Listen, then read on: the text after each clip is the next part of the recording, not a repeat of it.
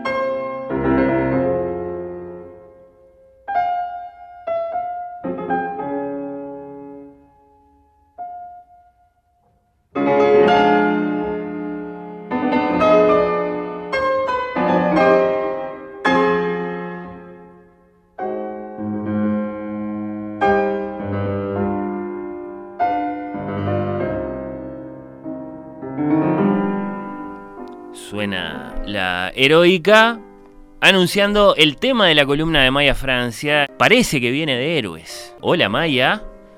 Fer, ¿cómo estás? Bien, contento de, escucharte. Desde, la otra orilla, acá, sí, exactamente, para hablar de los héroes en, este, en esta mañana de sábado. Nos metemos con un enorme tópico. Más que tópico es, es la columna vertebral de toda la, de toda la narrativa, ¿no? De toda la ficción, de los mitos. Es el origen de todo, me parece. Sí, claro, como que son, em. como que los grandes protagonistas de las primeras narraciones, eh, las más antiguas, esas con las que despierta la literatura, bueno, esos grandes protagonistas, eh, o son héroes o no son nada. Eh, me encanta, me encanta. Y, y me pregunto por, la, por la terminal, por la primera estación. Y la primera estación arranca, eh, como siempre nos gusta introducir, eh, primero un, texto, una cita, un, algo que nos, que nos empape primero de, qué estamos hablando, ¿no? Y acá les traigo a una heroína enorme que es Antígona, ¿no? Y eh, bueno, ella está conversando en, su periplo, en su tragedia, está conversando con el Corifeo que ya sabemos que en la tragedia griega cumple eh, un rol este, bastante importante porque es el contrapunto del héroe, es eh, la conciencia, la voz de, la afuera, de lo social, que por momentos va a apoyarla, por momentos va a a criticarla. El, el, coro y el corifeo están para eso, ¿no? Sí, son un, poco un, poco más que, un poco más que una mera tribuna. Son, son, son testigos implicados, eh, son, son, son actores protagónicos, tienen, tienen mucha importancia. Antígona, bueno, ya más o menos todos sabemos de qué va.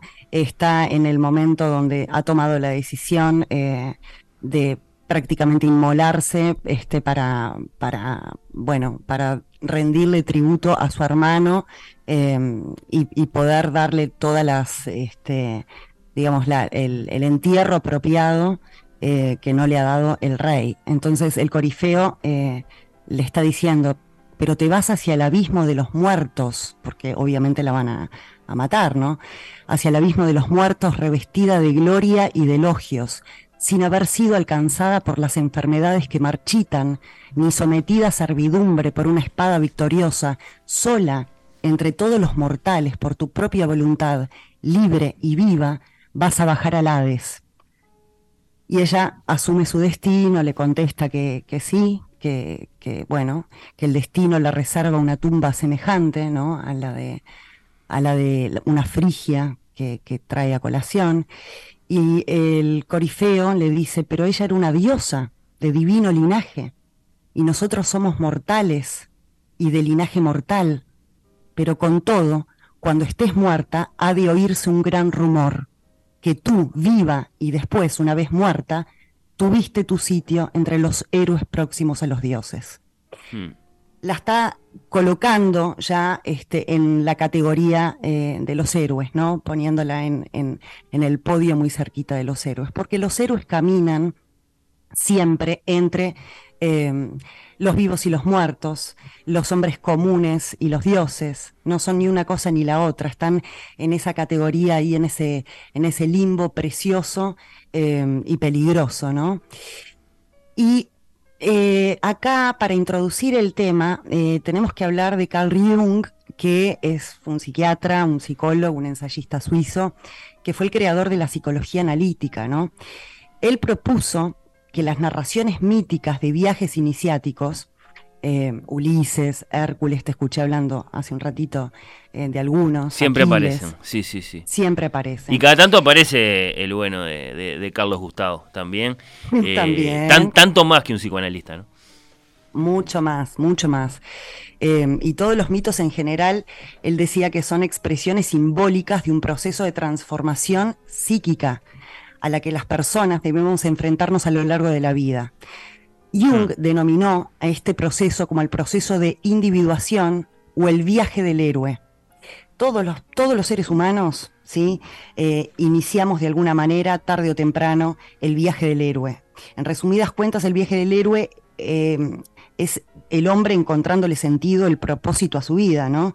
enfrentándose a sus noches más oscuras.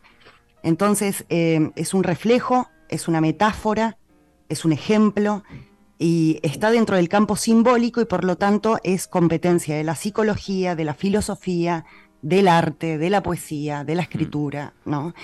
Es, em, es muy importante el proceso ese.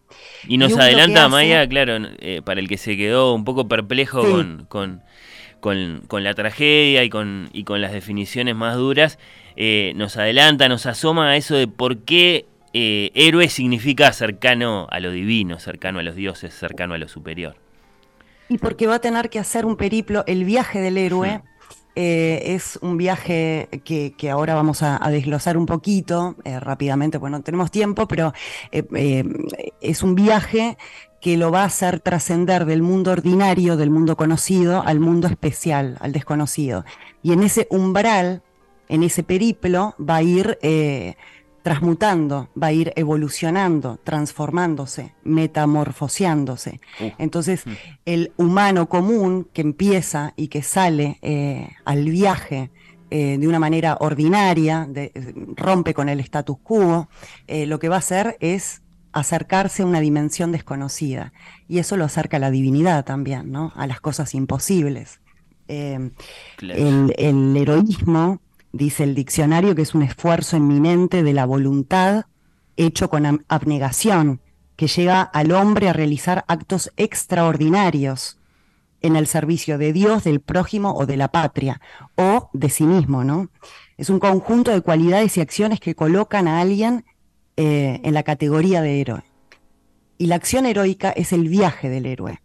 Y el viaje del héroe lo trata eh, otro genio que fue eh, un mitólogo estadounidense, que fue Joseph, Campbell. Sí, me imaginé. Exactamente que eh, desarrolla todo este, esta suerte de esquema universal basándose en Jung, basándose en las teorías de Jung. Jung lo que propone, lo, trajo muchas cosas, nos dejó un legado enorme, por suerte se desprendió de, de, papá Freud, este, en algún momento se pelearon, se quiso independizar y eso le proporcionó eh, otro, otro, otro campo mucho más holístico. Freud era muy duro, ¿no? Y, se enojaron mucho y se pelearon y él tenía ganas de investigar otras cosas. Y lo que encuentra es que hay una conciencia colectiva, eh, una conciencia, un inconsciente colectivo que es la reserva de digamos, de nuestra experiencia como especie, un tipo de conocimiento con el que todos nacemos y que todos los humanos compartimos. Son recuerdos, son patrones de conductas, y ese inconsciente colectivo que tenemos, que es como nuestro ADN ancestral, primitivo, guarda arquetipos. Eh, este, comprende distintos arquetipos y él nombra 12, ¿no? El amigo, el cuidador, el creador, el inocente, el sabio, el explorador, otros tantos, y el héroe. Esto lo toma Joseph Campbell y dice, perfecto, el héroe, eh, y descubre que todos los mitos tienen una estructura similar eh, a esto, ¿no? A, a, lo que llamó el mito del héroe, que es un monomito, un mito único. y lo desarrolla en un librazo espectacular del 49, que es El héroe de las mil caras, y el poder del mito también habla, ¿no? Y es un esquema que presenta diferentes etapas, él le llama llaves, en el que el héroe progresa para su desarrollo personal.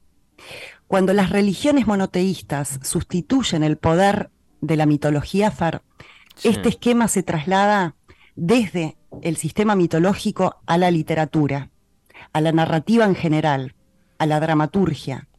Eh, todas las grandes obras tratan sobre el drama humano, ¿no? La condición humana y el periplo del hombre en su evolución.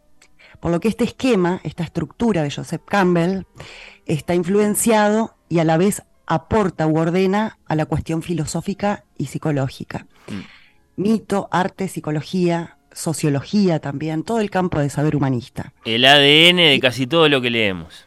De todo. Hmm. Y dice algo así como eh, que el hombre eh, en determinado momento de su vida eh, se plantea la incógnita de cuál es el tesoro de su vida. hay una búsqueda del tesoro, ¿no? Que puede, o sea, en los, en los mitos puede ser literal, ¿no? el bellocino de oro, por ejemplo, o en nuestra propia vida, bueno, cuál es el sentido de nuestra vida, cuál es mi realización. Eh, y ahí aparece el destino como la migración, la gran migración del hombre, metafóricamente.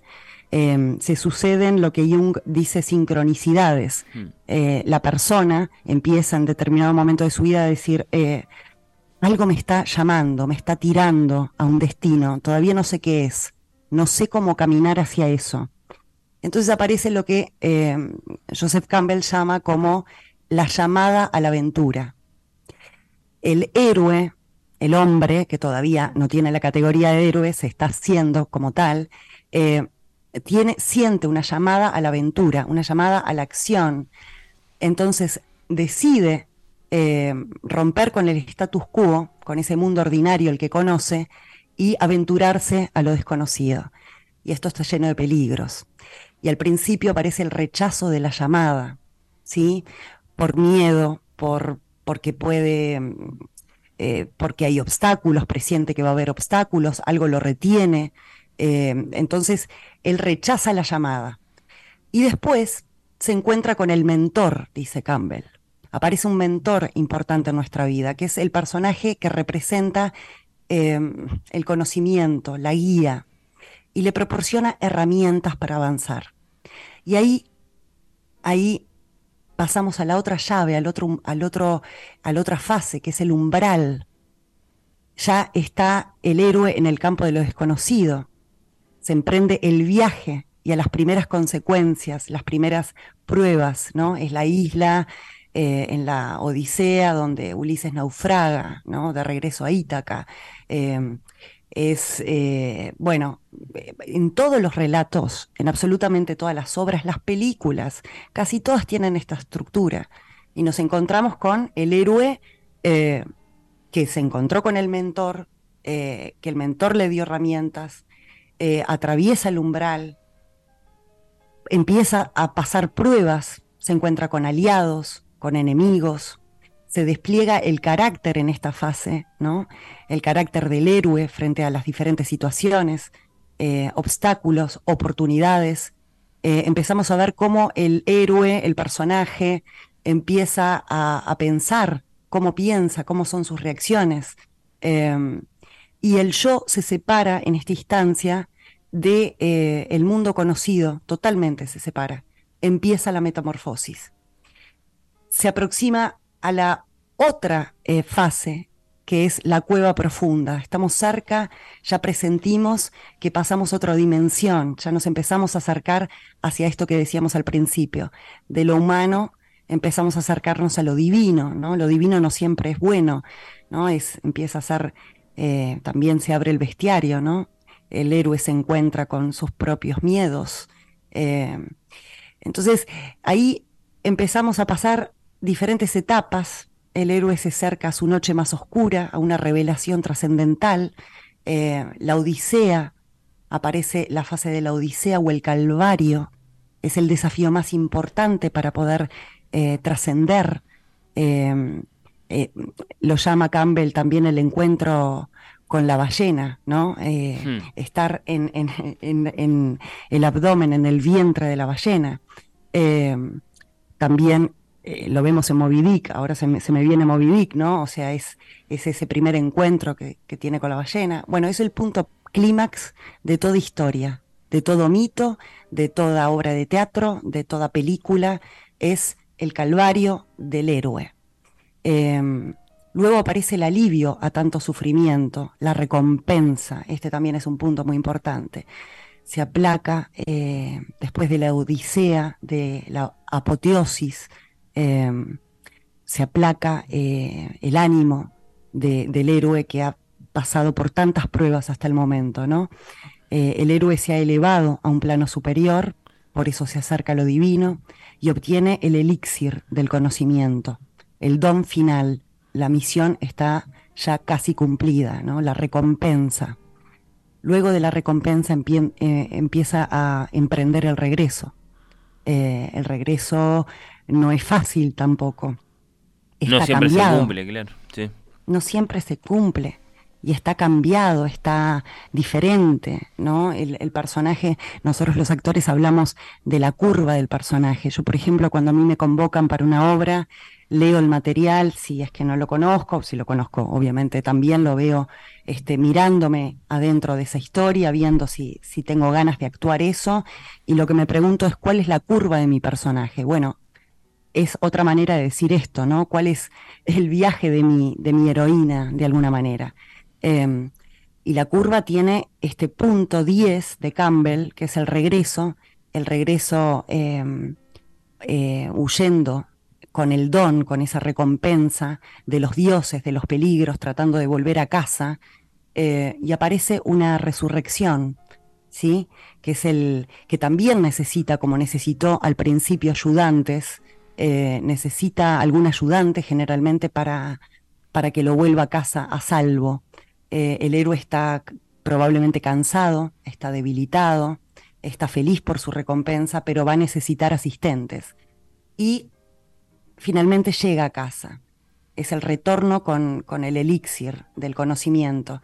Y su objetivo es compartirlo con el resto del mundo, ¿no? El mundo, eh, el mundo ordinario al que vuelve, y ya el mundo para él va a ser totalmente diferente.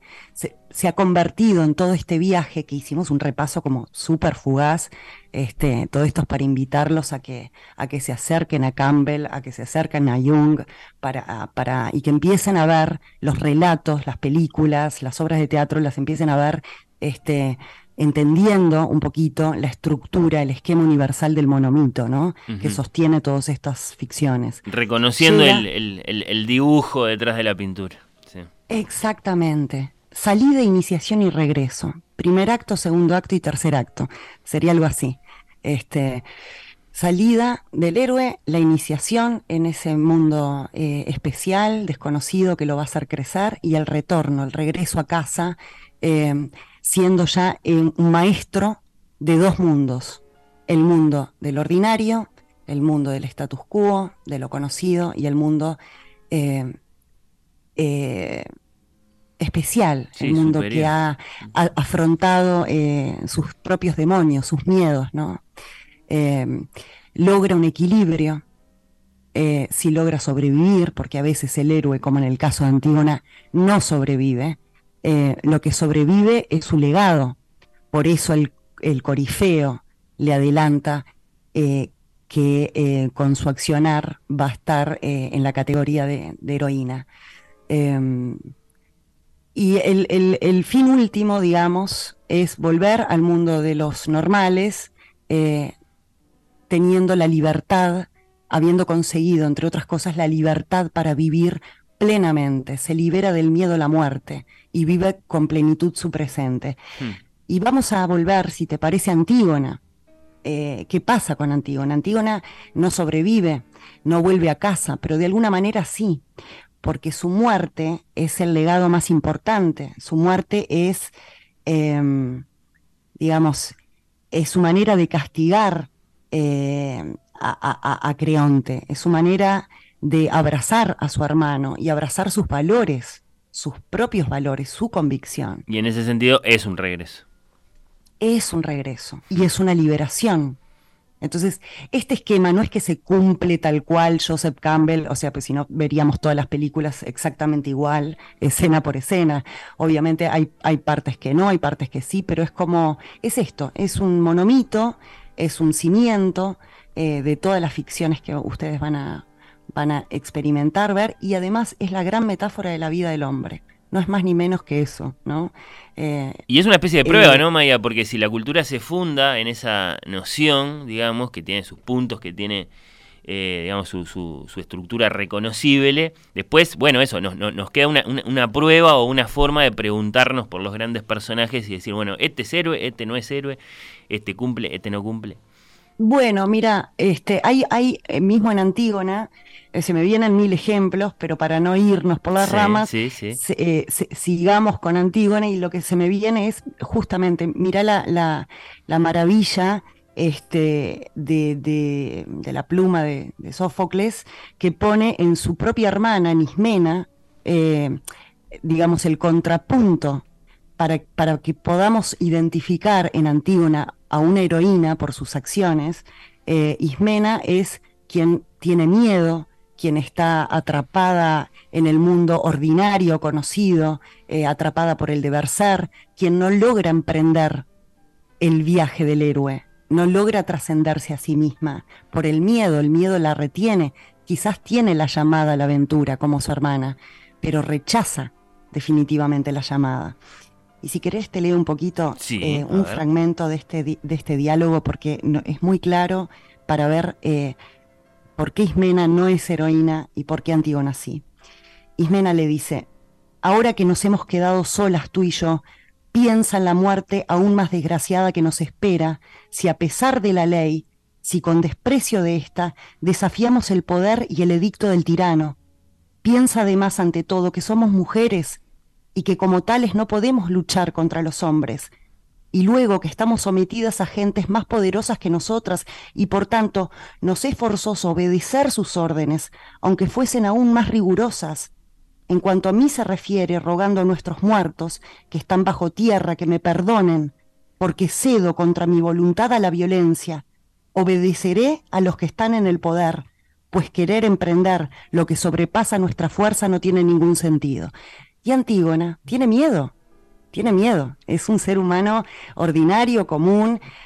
Antígona también lo es, pero se escucha hermana, digamos, claro.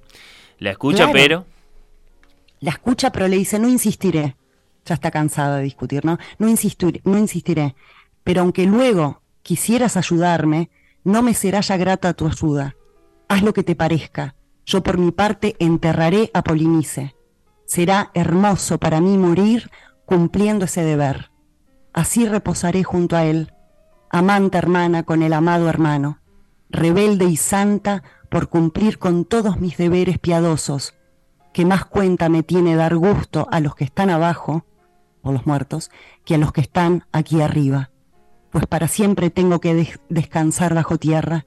Tú, si te parece, desprecia lo que para los dioses es lo más sagrado. Ismena le dice, no desprecio nada, pero no dispongo de los recursos para actuar en contra de las leyes de la ciudad. Se la traga a Ismena el miedo, ¿no? Y la realidad.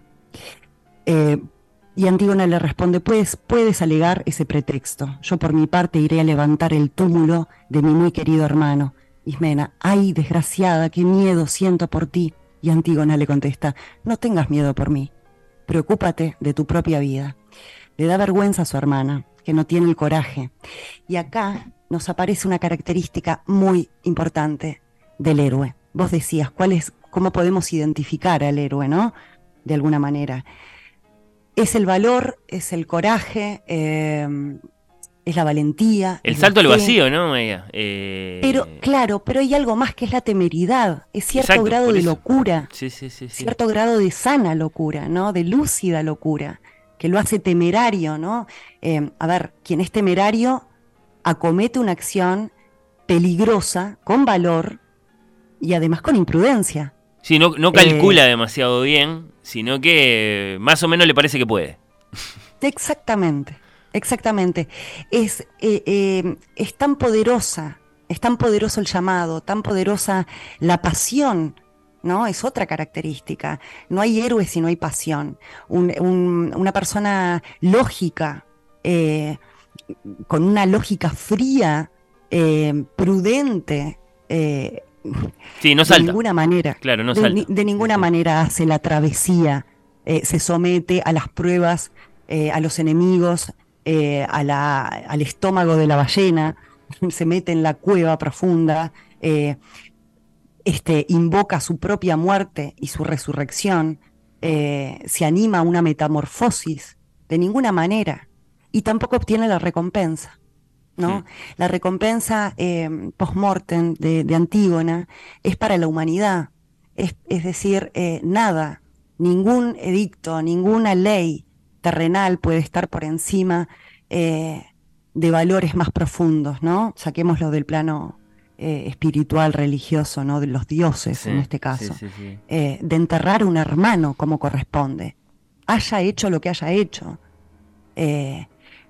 porque recordemos rápidamente que lo que hace Creonte es dejarlo en tierra a un hermano este, y al otro lo deja como castigo de la ira, de la bronca y de la soberbia, lo deja este, a la intemperie para que se lo coman los buitres. Bueno, o sea, eso era terrible. Era y es, ¿no? Semejante cosa. Entonces, creo que la imprudencia, eh, la locura también es un, es un, un, condimento que nos hace la buena locura, ¿no? La locura que está, digamos, en el parámetro de, de lo normal, que no es mm. este, patológica, pero que impulsa a un grado más allá. A ver. No deja de ser peligroso igual el, entonces el, el, culto del héroe en el sentido de, de bueno, de, empujar al salto, ¿no? Ah, sí, eh, renunciá a ese trabajo horrible que tenés, eh, divorciate, qué sé yo. Exacto, exacto. me enamoré de otra persona, tengo 20 años de casado, 30 años de casado, me enamoré de otra persona. Y bueno, eh, ahí hay que sopesar, nadie dice que todos salten, porque bueno, claro. es un ejemplo muy, muy, muy polémico, pero digamos, este, si realmente uno entiende que ese llamado es importante, vas a hipotecar tu vida hmm. por, por eh, ¿no? Y quedarte en el mundo ordinario en el sentido de lo conocido, de lo que, del deber ser, de, del que dirán, o te aventurás a lo desconocido con mucho dolor, sabiendo toda la fase ya que vas a, transitar, pero poder superarte a vos mismo y tener una vida de, que promete una plenitud. Eh, eh, el camino del héroe promete el éxito, la plenitud, la, plenitud, la felicidad, eh, la libertad. Quizás no lo cumple, pero lo promete. Hmm. Y em, claro, no lo cumple porque está el camino del estrellado también, digamos, el camino del, del que se hace bueno, el, héroe, sí, claro, la caída del héroe. Por Dios, sí, es, la caída del héroe es otro, es, es un subtópico de todo esto, ¿no? Hay mucho lo que pasa para hablar. Qué lindo, Esto es un pantallazo, pero te lo quiero como cerrar trayéndolo un poquito al hoy. Eh, a ver, eh, hoy, hoy hay una guerra y hay gente yendo de voluntarios. Por Tenés que estar un poco loco. O sea, es un sentido de altruismo, de, bueno, está, eh, el heroísmo aparece ahí muy claro, pero también esto que decíamos, ¿no? La temeridad, tenés que estar un poco loco para dejar tu vida y decir, voy a los médicos sin frontera. Eh, digo, hay mucha gente. En la pandemia, los médicos que se metían ahí en una cruzada arriesgándose, eh, ¿cuántos murieron en el camino? Son los héroes cotidianos, ¿no? Pero hay un, hay un, hay un tema con el héroe clásico y el héroe moderno quedaría para un programa entero. Este, lo dejamos picando, hay muchos cambios, ¿no?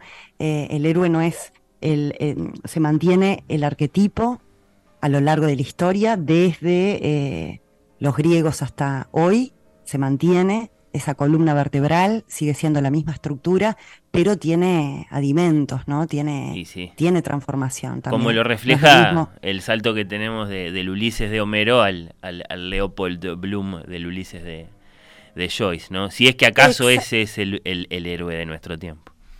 Exactamente, exactamente. El, renacentista fue otro héroe, el medieval antes fue otro héroe porque estaba atravesado por otras cosas. Este, la cuestión religiosa, ¿no? La, crisis religiosa. Eh, eh, el concepto además se une con el concepto del caballero, de, este, em, el, héroe romántico. El héroe romántico trae otros condimentos preciosos. Hmm. El héroe, eh, qué sé yo, el victoriano, de, todo hasta la fecha este, fue mutando, pero mantiene esta estructura. Eh, todo esto que, mencionamos rápidamente. Ah, muy inspirador, muy movilizador preguntarse si, si acaso nuestras vidas presentes también eh, reconocen alguna clase de, modelo que nos matriza a todos, ¿no? Y, que, inspirará los libros de los Joseph Campbell eh, de, del año 5000. Y yo, y yo le preguntaría a todos los que nos están escuchando que hagan eh, un, si quieren, este, los invito a hacer un ejercicio de ver, em, quizás indagar, porque esto fue un pantallazo muy rápido, pero indagar en toda esta estructura este, monomítica y, ver en qué, en qué estadio están ustedes de la vida, les preguntaría, porque es una preciosa pregunta eh, de introspección, de análisis, de balance. ¿En qué momento del camino de mi héroe estoy yo? Hmm. Di el paso, estoy con miedo de darlo, sentí la llamada eh, y todavía no, no me animé estoy en medio del ojo del huracán, en medio de la odisea, en la etapa, en la llave número 8. ya estoy con la recompensa y estoy emprendiendo el camino de vuelta. ¿En qué etapa estoy de la vida? Es, es bueno preguntárselo. Ay, el que está volviendo también, sí. Sí. Sí, sí, sí, eh, por cierto que sí. Eh, y, creo que eso es lo que más te agradecemos, Maya. Eh, hasta qué punto nos, nos dejas pensando, preguntándonos cosas. Eh, y bueno, y, todo muy inspirador además desde el punto de vista de salir a buscar esas grandes historias o esos grandes ensayos que reflexionen sobre las eh, grandes historias. Eh, tremendos protagonistas trajiste hoy, de, de Antígona a Carl Gustav Jung y a, y a Joseph Campbell y bueno, y, a tantos otros que aparecieron por ahí en la, en la periferia. Eh, tuvimos la noche y ahora los héroes. Así que exactamente, como me gusta una linda siempre como que entro, entro este, de puntitas de pie a tu hermoso programa a, echar un perfumito de algunas cosas que eh, tengo la ilusión de que, bueno, que los inspira a eso, ¿no? Ir a la biblioteca, a Google por lo menos, y decir, bueno, este, a ver de qué se trata esto eh, y, cómo puede reflejarse en mi vida. Em, el campo simbólico siempre eh, nos, nos trae un espejo, un espejo de nuestra vida y el héroe nos hace preguntarnos muchas cosas. Sí, bueno. Así que es eso. Laura se queda preguntándose por Ofelia en Hamlet. A ver, ah, ¿dónde queda Ofelia? Eh, y te agradece, te agradece las preguntas. Eh, gracias. Gracias a vos, Maya. Nos eh, reencontramos dentro de tantos sábados para, bueno, sumarle otro capítulo a estas búsquedas tuyas que tanto nos gustan. Te mandamos un beso grande. Un beso enorme para todos y para vos, Far. Gracias.